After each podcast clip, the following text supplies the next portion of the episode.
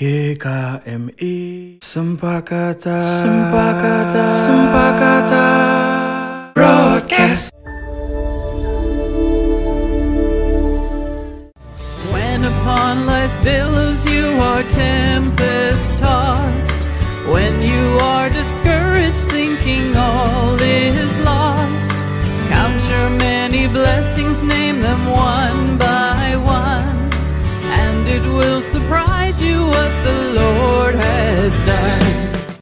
Hello, good afternoon, my brothers and sisters in Jesus Christ.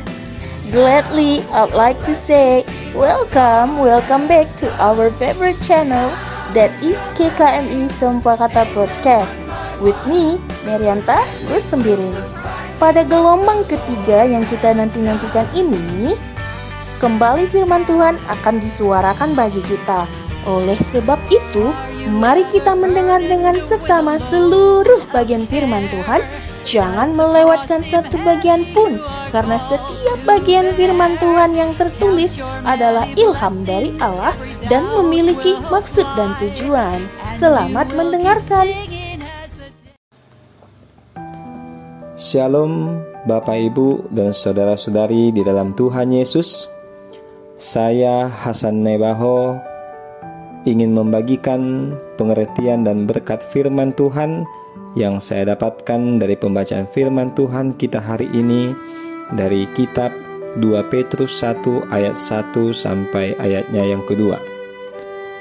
Dari Simon Petrus, hamba dan rasul Yesus Kristus, kepada mereka yang bersama-sama dengan kami memperoleh iman oleh karena keadilan Allah dan juru selamat kita, Yesus Kristus.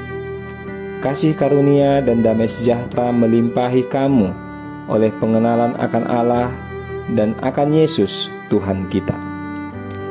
Adapun kesan yang saya dapatkan dari firman Tuhan ini ialah dari ayatnya yang pertama Surat ini ditulis oleh Simon Petrus yang adalah hamba dan rasul Yesus Kristus. Petrus tetap menggunakan nama lamanya yaitu Simon seolah-olah ia ingin menjadikan nama itu sebagai pengingat siapa dia dahulu sebelum menjadi murid Yesus, dan sekarang dia adalah hamba dan rasul Yesus.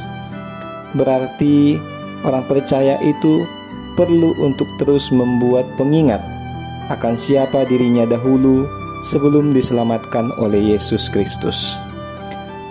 Masih dari ayatnya yang pertama, Surat ini ditujukan kepada orang-orang yang memperoleh iman yang sama dengan para rasul atau murid-murid Kristus yang lainnya karena keadilan atau karena kebenaran Yesus Kristus. Berarti orang bisa memperoleh iman yang benar ternyata karena keadilan atau karena kebenaran Yesus Kristus yang adalah Allah sendiri.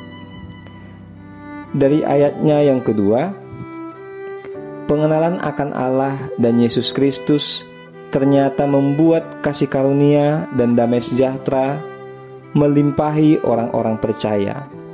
Ini berarti pengenalan yang terus-menerus bertumbuh akan Yesus Kristus yang adalah Allah sendiri akan mendatangkan kasih karunia dan damai sejahtera yang melimpah-limpah bagi orang-orang percaya. Adapun keputusan dan aplikasi yang ingin dan akan saya lakukan setelah membaca dan merenungkan nats firman Tuhan ini ialah dua hari ini saya akan membaca ulang kitab 1 Petrus beserta dengan hasil penelitian tipe D-nya untuk mengingatkan saya kembali akan pengenalan-pengenalan yang bertambah yang saya dapatkan dari firman Tuhan ini yakni dari kitab 1 Petrus. Demikianlah pengertian dan berkat firman Tuhan yang saya bisa bagikan. Shalom dan terima kasih. Terima kasih para pendengar setia GKMI Sempakata Broadcast telah mendengarkan firman Tuhan. Berbahagialah orang yang mendengar dan melakukan firman Tuhan. Sampai bertemu di channel yang sama esok hari. Selamat berjuang melakukan firman Tuhan. Tuhan Yesus memberkati. When upon life's billows you are tempest tossed. When you